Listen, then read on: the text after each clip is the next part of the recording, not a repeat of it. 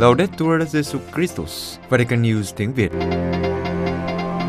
Radio Vatican, Vatican News tiếng Việt.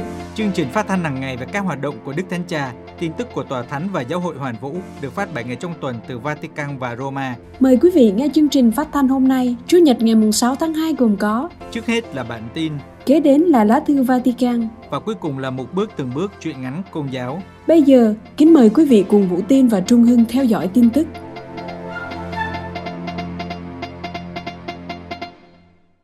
Đức Thánh Cha gặp tổ chức thăng tiến nhân phẩm qua nghệ thuật.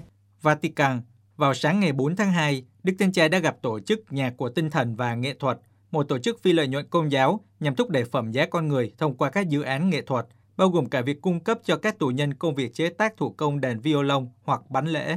Cuộc gặp gỡ bao gồm các phần biểu diễn âm nhạc và nghệ thuật.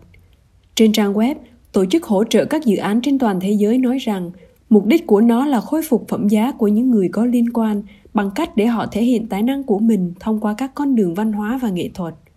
Tổ chức phi lợi nhuận tập trung vào các tù nhân, người di cư, thanh niên có hoàn cảnh khó khăn và những người khác bị gạt ra ngoài lề xã hội.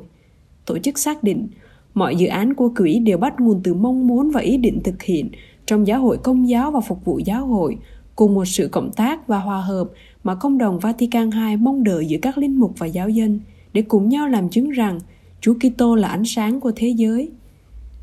Một trong những dự án của tổ chức có tên là Ý nghĩa của bánh. Nó hỗ trợ việc sản xuất các bánh lễ dùng cho thánh lễ. Các xưởng có thể được tìm thấy ở khắp nơi trên thế giới, cung cấp việc làm cho các tù nhân, phụ nữ thoát khỏi sự bóc lột, người khuyết tật, người nghèo và thanh niên nghiện ngập phục hồi. Tổ chức còn có một xưởng chế tạo và sửa chữa nhạc cụ ở nhà tù Opera ở Milano, trung tâm giam giữ lớn nhất của Ý, nơi hầu hết các tù nhân đang thụ án chung thân. Mục đích là đào tạo cho tù nhân các kỹ năng làm việc có thể giúp họ tái hòa nhập xã hội sau khi ra tù. Đức Thánh Cha Francisco ca ngợi tổ chức là hạt giống của hy vọng và hỗ trợ các dự án chống lại văn hóa vứt bỏ đang lan tràn. Ngài nói, thay vào đó, các bạn đang cố gắng xây dựng với những viên đá bị bỏ đi, một ngôi nhà nơi mọi người có thể hít thở bầu không khí của tình bạn xã hội và huynh đệ. Ngài nhấn mạnh rằng, mặc dù mỗi người đều có tội lỗi, thất bại và giới hạn của mình, nhưng lòng thương xót của Thiên Chúa lớn hơn và nếu chúng ta chào đón nhau như anh chị em thì người sẽ tha thứ cho chúng ta và giúp chúng ta tiến bước. Buổi tiếp kiến kết thúc với màn trình diễn Tiếng vĩ cầm của biển, một tác phẩm do Nicola Piovani sáng tác và được biểu diễn với các nhạc công của dàn nhạc đa sắc tộc, trong đó có một cây vĩ cầm làm từ gỗ của những chiếc thuyền của người di cư. Đức cha Michel Loperti ý kiến Đức Thánh Cha sau 2 tháng từ chức.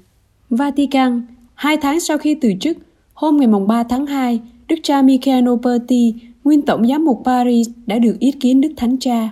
Nói với Vatican News, Đức cha cho biết Đức Thánh Cha đã bày tỏ sự tin tưởng đối với Ngài và yêu cầu Ngài tiếp tục là thành viên của Bộ Giám mục. Đức cha Michel Loperti được bổ nhiệm làm tổng giám mục Paris vào năm 2017. Ngài đã đệ đơn từ chức lên Đức Thánh Cha vào ngày 26 tháng 11, sau khi báo chí đặt vấn đề về vấn đề quản trị giáo phận của Ngài và đề cập đến mối quan hệ của Ngài với một phụ nữ vào năm 2012, khi Ngài còn là tổng đại diện của giáo phận. Vào ngày 2 tháng 12, Đức Thánh Cha đã nhận đơn từ chức của Đức Cha. Trò chuyện với Vatican News, nguyên tổng giám mục Paris cho biết, Đức Thánh Cha đã lặp lại với Ngài rằng Đức Thánh Cha xem Ngài là nạn nhân của sự đạo đức giả và chủ nghĩa giáo sĩ. Vào ngày 6 tháng 12, trên chuyến bay từ Hy Lạp trở về Roma, trả lời phỏng vấn của các nhà báo, Đức Thánh Cha đã đả kích những lời đồn thổi về đời tư của Đức cha Opeti. Điều đã làm hoen ố uy tín của Ngài. Đức Thánh Cha nói rằng, Ngài buộc phải hy sinh Tổng giám mục Paris không phải trên bàn thờ sự thật, nhưng trên tế đàn của thói đạo đức giả. Đức cha Opeti cho biết, trong cuộc gặp gỡ thân tình, Đức Thánh Cha và Ngài đã nói nhiều về tình hình của giáo hội Pháp đang khiến Đức Thánh Cha và giáo phận Paris lo lắng, cũng như về các dự án của Ngài, bởi vì Ngài có một số dự án đồng hành với nhiều sáng kiến của những giáo dân trẻ để phục vụ những người nghèo nhất và sứ mạng loan báo tin mừng mà Đức Thánh Cha quan tâm. Đức cha chia sẻ cụ thể về việc đồng hành với các dự án của các hiệp hội Lazaro, hiệp hội tình bạn mà Ngài đã tham gia trong mùa Giáng sinh. Còn có dự án làng Francisco gần Toulouse, ở đan viện Đức Mẹ Sa Mạc, nơi chào đón những người trong hoàn cảnh dễ bị tổn thương hoặc những người bị tổn thương bởi cuộc sống, những người sống trên đường phố, những người cao tuổi sẽ ở trong các viện dưỡng lão, người khuyết tật. Những người muốn thoát khỏi nghề mại dâm với gia đình để đảm bảo rằng họ sống như anh chị em, để phục vụ cho một môi trường sinh thái toàn diện và trên hết là tạo mối liên kết với mọi người tại địa phương.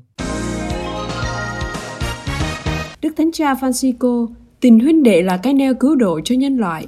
Vatican viết lời tựa cho cuốn sách Chúng ta hãy sang bờ bên kia, với nội dung là cuộc phỏng vấn của cha Benito Giochetta với Luigi Bonaventura, từng là mafia, hiện là cộng tác viên của công lý. Đức Thánh Cha khẳng định, nếu để mặc cho người khác trong lầm lỗi, không sửa sai, điều này tương tự như một người chứng kiến tai nạn trên đường mà không dừng lại. Và tình huynh đệ là cái neo ơn cứu độ cho nhân loại. Tác giả cuốn sách là cha Benito Giorgetta, linh mục coi sóc giáo sứ Thánh Timothy ở Termoli, Nam Ý. Ngoài một vụ giáo sứ, cha Giorgetta còn làm tuyên úy nhà tù và đặc trách một ngôi nhà dành cho những tù nhân bị quản chế tạm tha. Trong lời tự cuốn sách, Đức Thánh Cha viết, không bao giờ được đổ lỗi cho người khác nhằm giảm tội mình, bởi vì phạm lỗi lầm chỉ là một lúc nào đó trong cuộc đời, không phải là tình trạng cuối cùng và duy nhất. Trái lại, cần phải giúp đỡ mọi người bằng tình thương vượt lên trên lỗi lầm. Ngài nhấn mạnh rằng tình huynh đệ là cái neo ơn cứu độ cho nhân loại và sửa lỗi huynh đệ là điều rất quan trọng, vì đó là cử chỉ yêu thương anh chị em. Sửa lỗi không có nghĩa là để tỏ ra mình vượt trội hoặc tốt hơn người khác, nhưng là nhằm giúp đỡ người anh chị em vượt qua khó khăn, gánh vác vấn đề của họ vì họ yếu đuối và nếu không có bờ vai nâng đỡ, họ sẽ ngã. Hơn nữa, trong khi sửa lỗi không được trách mắng anh chị em vì lỗi của họ, nhưng bằng cách trở thành người lân cận, giúp họ vượt qua lỗi lầm. Như thế họ sẽ được chữa lành vì đã cảm nhận được tình yêu và khao khát được yêu. Nếu bạn để người khác ở trong lỗi lầm của họ, không sửa chữa họ, bạn là người đồng chịu trách nhiệm. Điều này giống như những người chứng kiến những vụ tai nạn trên đường nhưng bỏ qua không dừng lại. Đức Thánh Cha khẳng định, đồng thời liệt kê một loạt các phản ứng cụ thể, thiết thực, cũng như cách làm mục vụ của Ngài. Trước hết, tôi phải cung cấp cho người phạm lỗi những gì họ cần.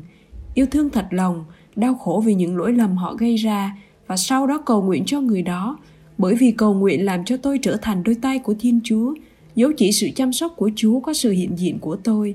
Chúa Thánh Thần sẽ làm phần còn lại. Đức Thánh Cha đề nghị thêm, cần phải đi trước và không được có thái độ bề trên trong cái sửa lỗi huynh đệ. Và theo Ngài, điều này đã được tác giả cuốn sách thực hành. Linh mục tuyên ý này đã can đảm chọn lựa dấn thân trong những môi trường nguy hiểm như mafia. Hạt giống được gieo ngay cả ở những vùng đất bị ảnh hưởng nặng nề nhất bởi tai họa của mafia. Như mọi hạt giống, đón nhận cơn mưa, được chăm bón và nảy mầm. Như thế, Chứng tá của một mafia có thể bén rễ trong lương tâm và nhạy cảm của những người muốn một xã hội có chỗ cho quyền con người và phẩm giá được công nhận cho tất cả mọi người, đặc biệt là những người yếu đuối, bị loại bỏ và bị gạt ra ngoài lề xã hội. Trong phần kết luận, Đức Thánh Cha nhắc lại rằng chúng ta có thể thay đổi bằng cách không để mình bị chôn vùi bởi điều xấu đã phạm. Chúng ta luôn có thể đi đến bờ bên kia, ngay cả khi hành trình mệt mỏi và đầy nguy hiểm. Điều quan trọng là không cảm thấy đơn độc nhưng được đồng hành như lời mời gọi của Chúa Giêsu với các môn đệ. Chúng ta hãy sang bờ bên kia, có Chúa, chúng ta không đơn độc. Tìm thấy nơi tự đạo của Thánh Gioan Tẩy Giả, dinh thự của vua Herode Antipas.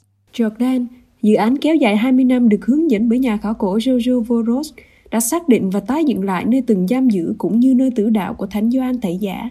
Đó cũng là dinh thự cổ thành vua Herode Antipas, nằm trên đồi Macaron ở phía đông biển chết của Jordan ngày nay.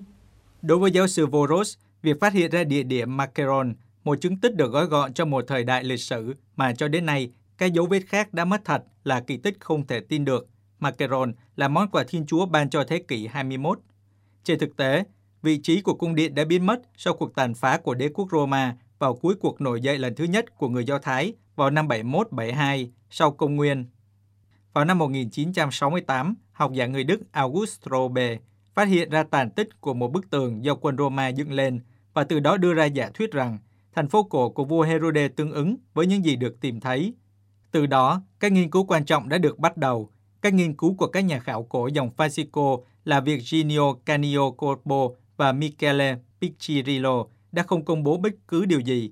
Theo mong muốn được thể hiện trong chuyến tông du đến Jordan của Đức Biển Đức 16, Bộ Cổ vật Hoàng gia Amman đã ủy thác cho Gicho Voros nghiên cứu 20 năm về địa điểm khảo cổ. Dự án đã được thực hiện với sự hợp tác khoa học chặt chẽ với Học viện Kinh Thánh dòng Fascico, trường Kinh Thánh và khảo cổ của dòng Đa Minh ở Jerusalem và Viện khảo cổ học cốt của Đại học Mississippi. Hơn 100.000 yếu tố kiến trúc được lắp ráp lại như trong một bức tranh khảm, cho phép các nhà khảo cổ khôi phục lại cho nhân loại bản tái tạo đồ họa của một địa điểm giàu ý nghĩa và hấp dẫn đối với lịch sử và đức tin. Nhà khảo cổ Voros cho biết họ đã có thể tái tạo lại về mặt kiến trúc bên trong cung điện của vua Herode như được mô tả trong phúc âm. Ông nói, Ngày nay, chúng ta có thể cung cấp cho các thế hệ mới một hình ảnh trung thực về những gì mà văn bản Kinh Thánh nói với chúng ta, không phải là một minh họa Kinh Thánh dựa trên trí tưởng tượng hay sự phóng tác, mà là một tài liệu lịch sử. Đây là trọng tâm và ý nghĩa của sứ mạng của ngành khảo cổ học. Sự kiện từ đạo của Thánh Gioan Tề già đã được các thánh sử Marco và Matthew thuật lại. Nó là một sự kiện lịch sử đã được xác nhận vào thế kỷ thứ nhất trong tác phẩm Antiquitates Judacae của nhà sử học Do Thái Josephus và 250 năm sau trong cuốn lịch sử giáo hội của sử gia Eusebius Caesarea. Quý vị vừa theo dõi bản tin ngày 6 tháng 2 của Vatican News tiếng Việt. Vatican News tiếng Việt Chuyên mục Lá thư Vatican Đức Giáo hoàng Pio 12 đã cứu ít nhất 15.000 người Do Thái, tác giả Trần Đức Anh, dòng Đa Minh.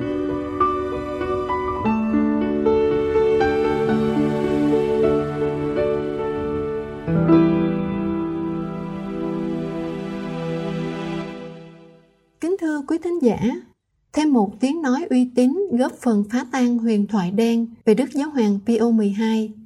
Tiến sĩ sử học Michael Feldkamp, văn khố trưởng của Quốc hội Liên bang Đức, xác quyết rằng Đức Giáo hoàng Pio XII đã cứu thoát ít nhất 15.000 người Do Thái khỏi cuộc tàn sát của Đức Quốc xã.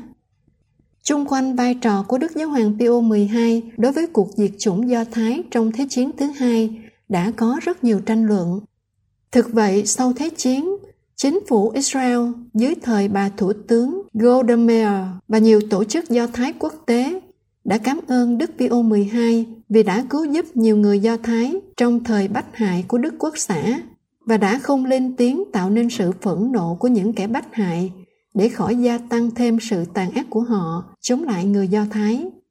Nhưng từ thập niên 1960 trở đi, nhiều tổ chức Do Thái đã lên tiếng cáo buộc Đức Giáo hoàng Pio 12 ta đã quá thụ động, im lặng trước những cuộc phát lưu và diệt chủng Do Thái trong thời Thế chiến thứ hai. Góp phần vào những tin giả đó, theo nhiều sử gia, có bàn tay của cơ quan mật vụ KGB của Liên Xô. Họ tung ra những lời đồn đại và đi tới cao điểm là vở kịch Người đại diện do Rob Howard sáng tác và được trình diễn đầu tiên tại nhà hát vô sản ở Berlin năm 1963. Qua đó, ông mô tả Đức Pio 12 là người có thái độ sống chết mặt bay, bài Do Thái và thân Đức Quốc xã. Vì thế đã giữ thái độ im lặng trước cuộc diệt chủng Do Thái trong Thế chiến thứ hai. Trong chiều hướng này, về sau có cuốn sách của John Conwell, ký giả kim văn sĩ người Anh về Đức Pio 12 mang tựa đề Hitler Sport mô tả Đức Phi-ô 12 như vị giáo hoàng im lặng. Nhưng cũng có nhiều sử gia bên vực Đức Phi-ô 12. Tòa Thánh đã cho công bố một bộ 11 cuốn với tựa đề Văn kiện và tài liệu của Tòa Thánh, giúp làm sáng tỏ vấn đề. Tuy nhiên nhiều học giả, nhất là từ phía Do Thái, vẫn không hài lòng và liên tục yêu cầu Tòa Thánh mở văn khố thời Thế chiến thứ hai cho các học giả nghiên cứu. Một khúc quanh lớn là trong buổi tiếp kiến sáng ngày 4 tháng 3 năm 2019 dành cho 75 người thuộc ban giám đốc, các nhân viên và cộng tác viên văn khố mật của Vatican. Đức Thánh Cha Francisco đã thông báo quyết định văn khố của Tòa Thánh, triều đại Đức Giáo hoàng Pio 12 từ năm 1939 đến năm 1945 sẽ được mở từ ngày 2 tháng 3 năm 2020 cho các học giả nghiên cứu, Công trình sắp xếp các tài liệu của văn khố đã kéo dài trong 13 năm trước đó. Nhưng mới mở được một thời gian ngắn thì đại dịch COVID-19 lan mạnh, khiến tòa thánh phải tạm ngưng việc mở văn khố. Và khi đại dịch lắng dịu, văn khố mới được mở lại.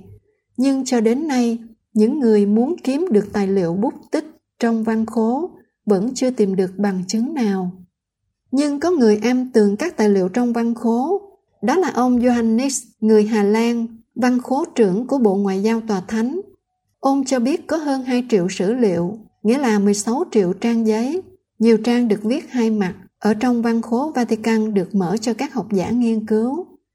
Qua các tài liệu ấy, người ta được biết Đức Giáo hoàng Pio 12 đã gửi cho chính phủ Mỹ các phúc trình về những cuộc diệt chủng của Đức Quốc xã ít lâu sau hội nghị ở Wannsee năm 1942, nhưng chính phủ Mỹ không tin về các cuộc thảm sát ấy và cũng vì thế dư luận quần chúng không được biết về Đức Giáo hoàng Pio 12 và các hoạt động của Ngài. Phía tòa thánh vẫn giữ thói quen không công bố các công hàm ngoại giao.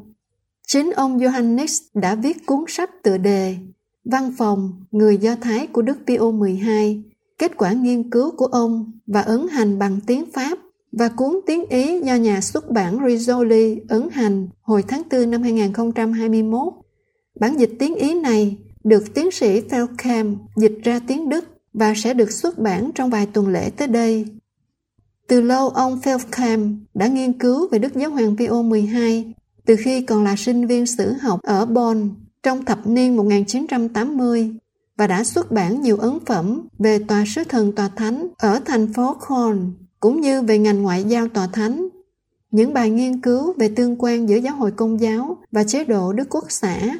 Và năm 2000, ông xuất bản cuốn Đức Giáo hoàng Pio 12 và nước Đức.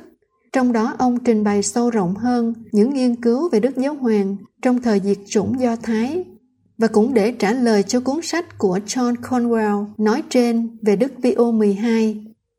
Trong cuộc phỏng vấn dành cho ký giả Patricia von Berlin của trang mạng cat.net, ông Felkham đề cao nghiên cứu của ông Johannes về văn khố của Tòa Thánh, một người rành tiếng Latin, Anh, Pháp, Ý và Đức và có thể đọc được tiếng Tây Ban Nha và Bồ Đào Nha, không kể tiếng mẹ đẻ của ông là Hà Lan. Ông Feldkamp cho biết sở dĩ ông dịch tác phẩm của ông Johannes từ tiếng Ý sang tiếng Đức vì tiếng Ý gần với các tài liệu nguyên thủy hơn. Theo ông, những ai muốn nghiên cứu các dữ liệu về Vatican và người Do Thái hoặc Vatican và cuộc diệt chủng Do Thái không còn có thể làm ngơ không biết đến những nguồn sử liệu như được ông Johannes trình bày dựa trên hai triệu tài liệu. Ông Feldkamp nhận định rằng những người chống đối Đức Giáo hoàng Pio 12 trong bao năm trời vẫn cho rằng vị giáo hoàng này vẫn quả quyết mình không biết gì về sự tàn sát hàng triệu người Do Thái, để rồi khẳng định Đức Pio 12 là người nói dối. Thực tế không phải như vậy. Với các nguồn tài liệu văn khố mới được mở ra, người ta thấy Ngài biết rất rõ tình thế và đã âm thầm ra lệnh cho các tu viện và cơ sở khác của giáo hội công giáo cho người Do Thái ẩn nấu thoát khỏi các cuộc lùng bắt của mật vụ Đức Quốc xã. Trong các hoạt động đó, đoàn vệ binh của Đức Giáo Hoàng, hồi đó gọi là đoàn vệ binh Palatine, giữ một vai trò quan trọng và nhiều người có nguy cơ mất mạng. Ông Feldkamp cho biết một điều đáng ngạc nhiên hơn nữa, đó là cả đại sứ Đức Erich von Weizsäcker cũng tham gia nỗ lực của Đức Giáo hoàng Pio 12 và nhờ đó hàng ngàn người bị bắt hại được cứu thoát trong thời quân Đức chiếm đóng Roma. Trong cuộc phỏng vấn, ông Feldkamp cũng phê bình rằng văn sĩ ký giả người Anh John Conwell, tác giả cuốn Hitler's Pope, vị giáo hoàng của Hitler, không ngại dịch sai những trích dẫn tiếng Ý của Đức Giáo hoàng Pio 12. Ông ta cũng không phải là người nghiên cứu về vị giáo hoàng này. Về phần Đức cha Sergio Pagano, giám đốc văn khố mật của Vatican, trong một bài đăng trên báo Quan sát viên Roma của Tòa Thánh, số ra chiều ngày 4 tháng 3 năm 2019, đã khẳng định rằng cho đến nay hình ảnh cao cả của Đức Giáo hoàng Pio 12 đã bị người ta phán đoán một cách quá hời hợt và phê bình vì một vài khía cạnh trong triều đại giáo hoàng của người. Từ nay nhờ việc mở văn khố, Đức Giáo hoàng Francisco tin tưởng mong muốn các sử gia có thể nghiên cứu không thành kiến nhờ những văn kiện mới và như thế có thể phân tích triều giáo hoàng Pio 12 với tất cả tầm mức và sự phong phú. Trong số những người bên vực Đức Giáo hoàng Pio 12, người ta cũng phải kể đến ông bà Gary và Meredith Grob, người Do Thái, quốc tịch Mỹ gốc Ba Lan. Ông Gary đã từng oán ghét Đức Giáo hoàng Pio 12 khi còn là sinh viên, nhưng từ năm 2006, ông đã tỉnh ngộ và cùng với vợ thành lập tổ chức Pay the Way lát đường, tận tụy hoạt động không ngừng để làm sáng tỏ sự thật về hoạt động của Tòa Thánh trong thời Thế chiến thứ hai.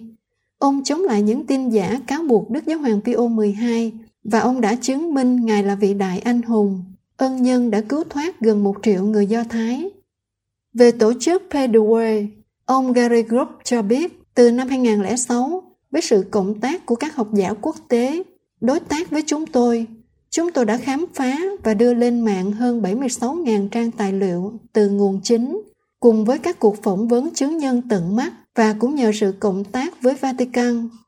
Đức hồng Y Bertone, nguyên quốc vụ khanh tòa thánh, đã đích thân trao cho tôi một bộ các tài liệu và văn kiện của tòa thánh trong thời Thế chiến thứ hai để chúng tôi có thể biến thành 5.000 trang ở dạng kỹ thuật số và để các học giả quốc tế có thể nghiên cứu.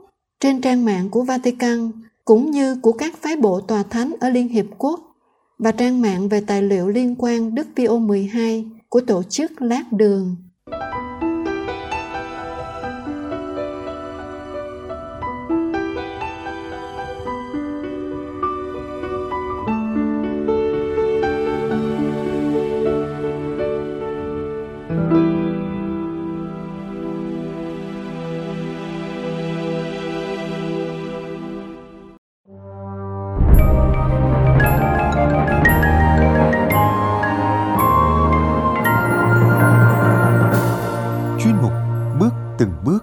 Chuyện ngắn nhà đạo của Vatican News tiếng Việt.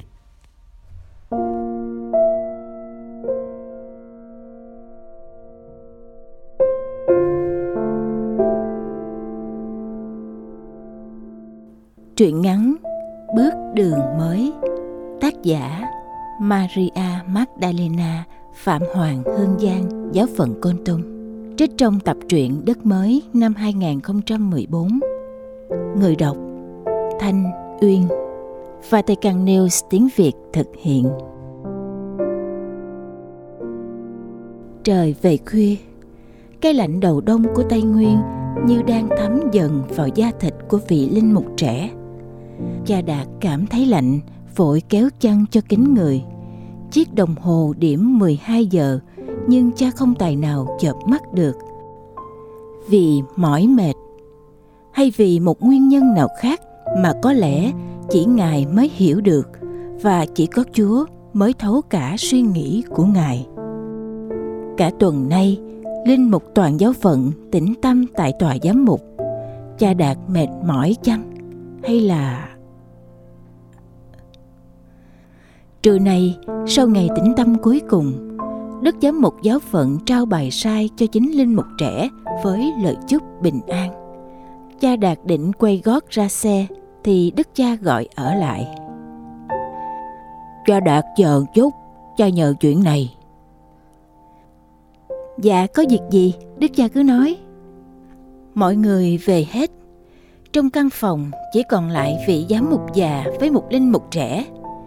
Căn phòng trở nên im ắng đến ngột ngạt bởi vị linh mục hồi hộp với những suy nghĩ đoán già đoán non rối như tơ vò trong đầu có chuyện gì mà ngoại làm ra vẻ bí ẩn vậy không biết? Đang suy nghĩ thì đức giám mục cầm hai phong thư với giọng khàn khàn trầm ấm. Con, đây là hai bài sai. Ngoại cố tình giữ riêng con lại bởi chuyện này khá quan trọng. Con về mở phong thư thứ nhất, đọc, suy nghĩ kỹ. Nếu con cảm thấy con không thể làm được thì hãy mở phong thư thứ hai. Ngoại cho con chọn lựa bởi đây là nhiệm vụ khó khăn và có thể vượt quá sức của con. Nhưng ngoại tin, con sẽ làm được. Dạ vâng con về bình an. Chưa về đến giáo xứ, vị linh mục trẻ đã mở ngay phong thư thứ nhất khi bước ra xe. Và đức cha muốn ngài đến một vụ truyền giáo tại một huyện xa xôi cuối giáo phận. Vùng đó là vùng trắng tôn giáo. Có lẽ vì vậy mà đức giám mục cố tình giữ riêng vị linh mục trẻ ở lại. Đón đạt là cha xứ ngài vẫn thế vẫn cái cười hóm hỉnh bí ẩn. Trong khi cha đạt rối như tơ vò thì cụ chánh tĩnh như không. Hay chà con người sắp chuyển đi rồi cái nhà này rộng thênh thang. Ủa ai chuyển vậy cha? À, cái cậu này là ai nhỉ? Là cậu chứ còn ai vô đây nữa? Tôi cho cậu phá hơn 2 năm nay rồi Giờ đi đi chứ. Dạ à, Ủa sao cha biết vậy? Ờ tôi biết cách đây được một tháng rồi Nhưng mà không có biết cha được bổ nhiệm nơi nào. Mày mốt cho tôi hay nghe. Dạ. Bữa cơm chiều nay thiếu hẳn tiếng cười. Mỗi khi bà bếp rơm rã Thêm cha trẻ pha trò Nên bữa cơm đã vui càng thêm vui Hôm nay bà bếp xin về sớm. Chỉ có hai cha con Một già, một trẻ bên mâm cơm. Cha trẻ lại mang đầy tâm sự Nên bữa cơm cứ lẳng lặng trôi chậm chạp Theo tiếng tích tắc của đồng hồ. Ngập ngừng rụt rè Cha Đạt hỏi cha già. Ờ, cha Cha có biết gì về dùng trắng tôn giáo không? Còn ngày trưa này có người nói là sẽ đến dùng trắng tôn giáo. Ờ, biết chứ. Ngày trước tôi ở đó cũng ngót 4 năm Cũng nếm trải đủ mùi vị buồn vui ở đó. Ở cái đất truyền giáo này Còn nhiều dùng trắng tôn giáo lắm. Không biết đến khi nào mới xóa hết được dùng trắng tôn giáo. Hey, Đức cha cũng thao thức dữ lắm. Vậy ở đó chắc nhiều điều thú vị lắm cha ha. Ờ thì thú vị cũng có Mà buồn cũng có nhiều. Đã bảo là trắng tôn giáo mà. Buồn? Ở đó không có người sao cha? Ờ Cha nói lạ vậy? Không có người tôi đến truyền giáo cho động vật hay sao? Có chứ Người nhiều lắm. Họ là dân nhập cư Từ nhiều vùng đất khác đến làm kinh tế mới. Nhưng buồn Bởi phần lớn thời gian trong ngày Lại sống một mình. Lui cui làm việc như một người nông dân thực thụ vậy. Cũng cuốc, cũng cày như người ta để có lương thực hàng ngày. Buồn nhất là không được dâng lễ cho cộng đoàn trong một thời gian dài. Vậy cha làm ông hay lúa trong thời gian đó rồi? Ờ, là hai lúa, nhưng không có lúa giống người ta 100%, mà là lúa cao cấp. Cũng thú vị chứ, bởi vì từ nhỏ đến lớn, đi học rồi đi tu, rồi ra làm linh mục, tôi có biết cấy cày là gì đâu, vậy mà cũng thành nông dân. Cha biết không, đến lúc hả, khi tôi trở về tòa giám mục, nhiều anh em không nhận ra tôi vì tôi đen như cái cột nhà cháy vậy. vậy chắc là thời gian đầu cha cô đơn lắm ha. Cô đơn lắm chứ nó ập đến nhiều lần, không giống như mình tưởng tượng đâu. Thật lắm, rất thật. Nhiều khi mình có cảm giác như mình sờ thấy được, nắm lấy được. Chu cha, hồi đó nhiều khi cô đơn quá, tôi muốn xé toàn tất cả những gì đó xung quanh mình. Muốn hét lên thật to cho bớt cô đơn. Ở mình, không quen biết ai hết, không nói chuyện với người ta.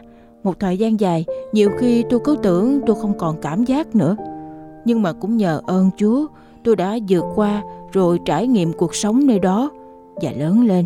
Không có Chúa là không làm gì được. Vậy chắc là chỉ có giáo phận mình mới có nhiều dùng trắng tôn giáo vậy cha ha? Ờ, mà sao hôm nay cha hứng thú với chuyện một vụ ở dùng trắng tôn giáo vậy? Dạ thì thì tại hồi trưa con nghe loáng thoáng về dùng trắng tôn giáo nên con hỏi chứ không có gì đâu ạ. À. Mà cũng lạ nghe? Ngày trước tôi về dùng đó Làm gì mà có bài sai bằng văn bản hẳn hoi vậy? Bài sai bằng miệng và bằng lòng thôi. Nếu có ý chí, có quyết tâm Có tấm lòng muốn mở rộng nước Chúa Có trái tim yêu thương Thì cho dù đi bất cứ đâu Mình cũng có thể đi được. Chứ bằng mặt mà không bằng lòng Trái tim chưa có rộng mở đón nhận Thì thua. Đi đâu cũng thất bại. Dạ Mà nãy giờ mình nói chuyện Cơm canh nguội hết rồi cha ơi Xin lỗi cha. Thôi có sao đâu. Ở với tôi bao lâu rồi mà. Xin lỗi gì không biết. Thôi ăn cơm cho xong bữa đi cha phó. Dân Cha Đạt trở về phòng sau bữa cơm chiều Tư lự. Có lẽ đây là lần đầu tiên cha suy nghĩ nhiều đến vậy. Ngoài sân nhà xứ Mấy đứa nhỏ ríu rít rơm rã như mọi khi. Dẫu trời hôm nay có lạnh hơn gấp bội Còn bé Ngọc thò đầu vào phòng cha Giọng nũng nịu Ama ơi, một tuần nay tụi con không thấy Ama đâu hết trơn á. Ờ, tuần rồi cho đi tĩnh tâm con. Ama ơi, kể chuyện các thánh cho tụi con nghe đi. Ờ, cha bận rồi.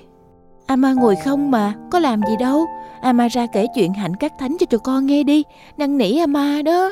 Thôi con ra chơi với các bạn đi, sách nè, hạnh các thánh trong đó đó, tụi con đọc đi, cha đang bận chút, không kể cho tụi con nghe được. Ừ, Ama không kể, buồn thiêu à. Thôi, cha hứa, ngày mai cha kể cho các con nghe nha. Giờ đi chơi đi, cha làm việc chút.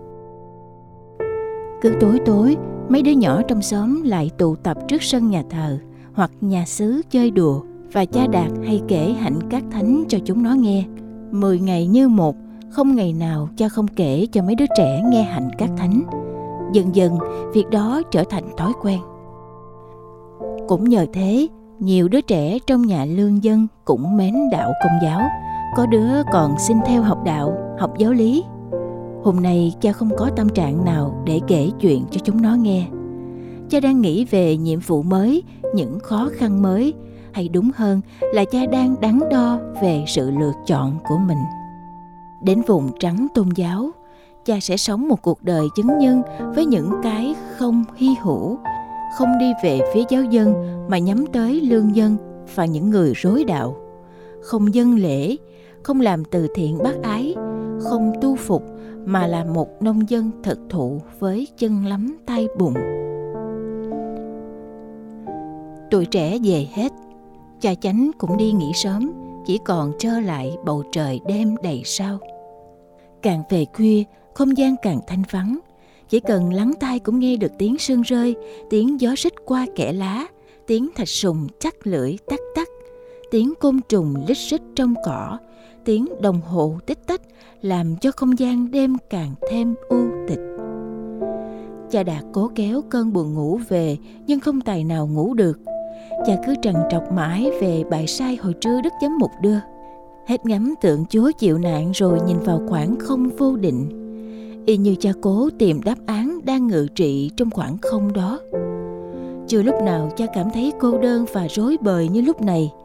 Sự lựa chọn lúc nào cũng khó khăn Giả như đức cha cứ chỉ định cho cha phục vụ tại vùng trắng tôn giáo thì có lẽ giờ đây cha không phải lo nghĩ nhiều, không cần đắn đo lựa chọn mà chỉ cần vân phục là xong. Đằng này, vị cha già của giáo phận sợ cha đạt không cán đáng nổi vì còn quá trẻ, còn ít kinh nghiệm. Và dường như ngài muốn người linh mục không chỉ vân phục trên môi miệng mà còn vân phục bằng cả con tim nên đưa cho đạt hai bài sai. Bởi vân phục mà không bằng lòng thì không thể hoàn thành tốt vai trò của người truyền giáo. Hiểu cách làm đó của đức cha cha đạt càng cảm phục và mến yêu vị chủ chăn của giáo phận. Đồng hồ báo một giờ sáng, vị linh mục trẻ vẫn còn trằn trọc mãi. Cha cố ru mình vào giấc ngủ bằng một cuốn sách như mọi khi. Nhưng đêm nay, cha không tài nào ngủ được. Cầm cuốn sách lên, rồi đặt xuống. Cha cũng không có tâm trạng nào để đọc sách. Những hình ảnh kéo về đầy tâm trí người mục tử trẻ cha miên man nghĩ về nơi mà cha sắp đến, nơi mà giáo hội gọi là trắng tôn giáo, nơi mà người cha già của giáo phận đặt quá nhiều thao thức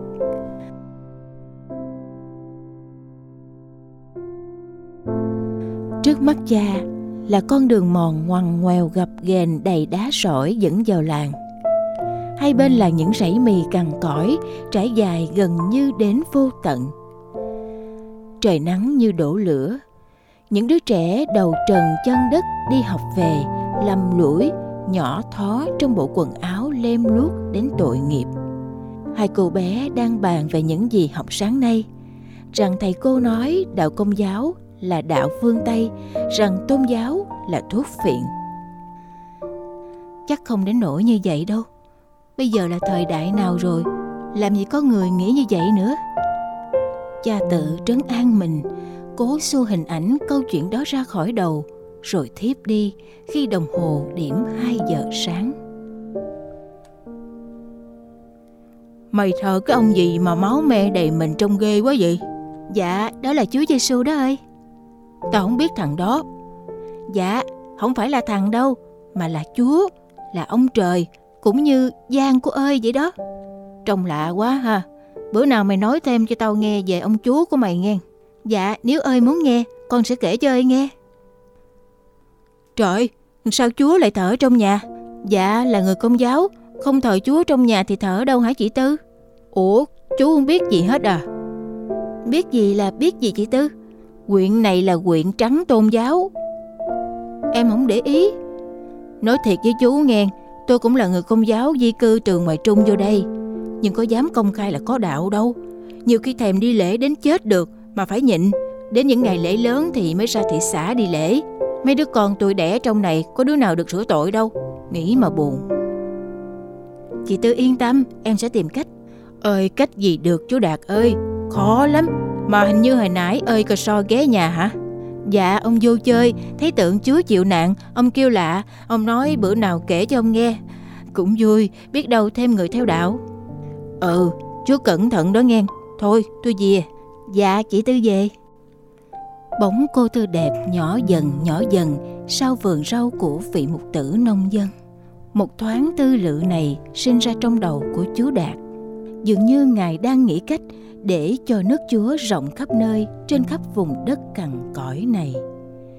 Ngài thấy thương những con chiên xa bầy, những con chiên lạc đường muốn tìm về chốn cũ. Mặt trời khuất dần sau dàn phong lan đủ màu rực rỡ. Người linh mục rửa tay chân, rồi bước vào nhà chuẩn bị cho giờ cầu nguyện.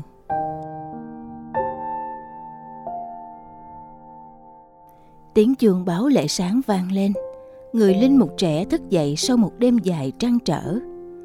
Đi hay không đi? Giấc mơ đêm qua vẫn còn phản phất trong tâm trí.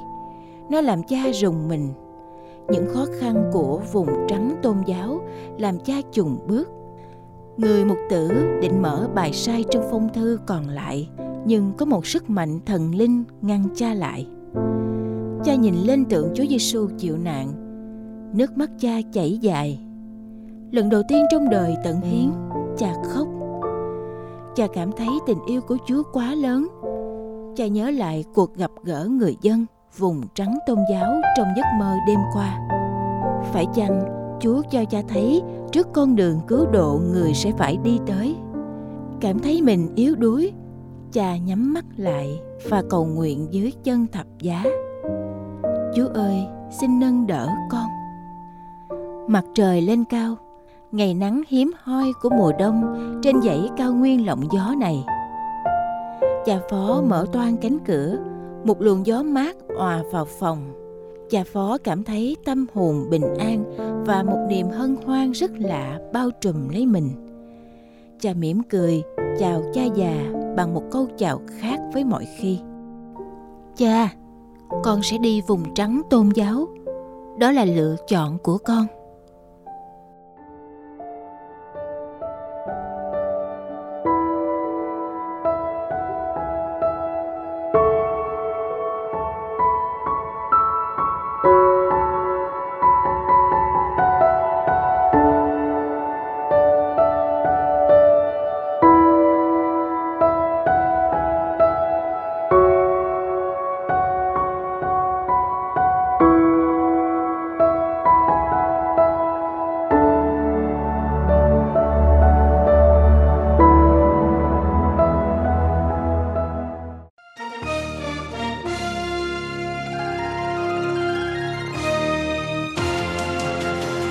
Cảm ơn quý vị đã chú ý lắng nghe chương trình Radio Vatican của Vatican News tiếng Việt. Xin Thiên Chúa chúc lành cho quý vị và toàn gia quyến. Laudetur Jesu Christus, ngợi khen Chúa Giêsu Kitô.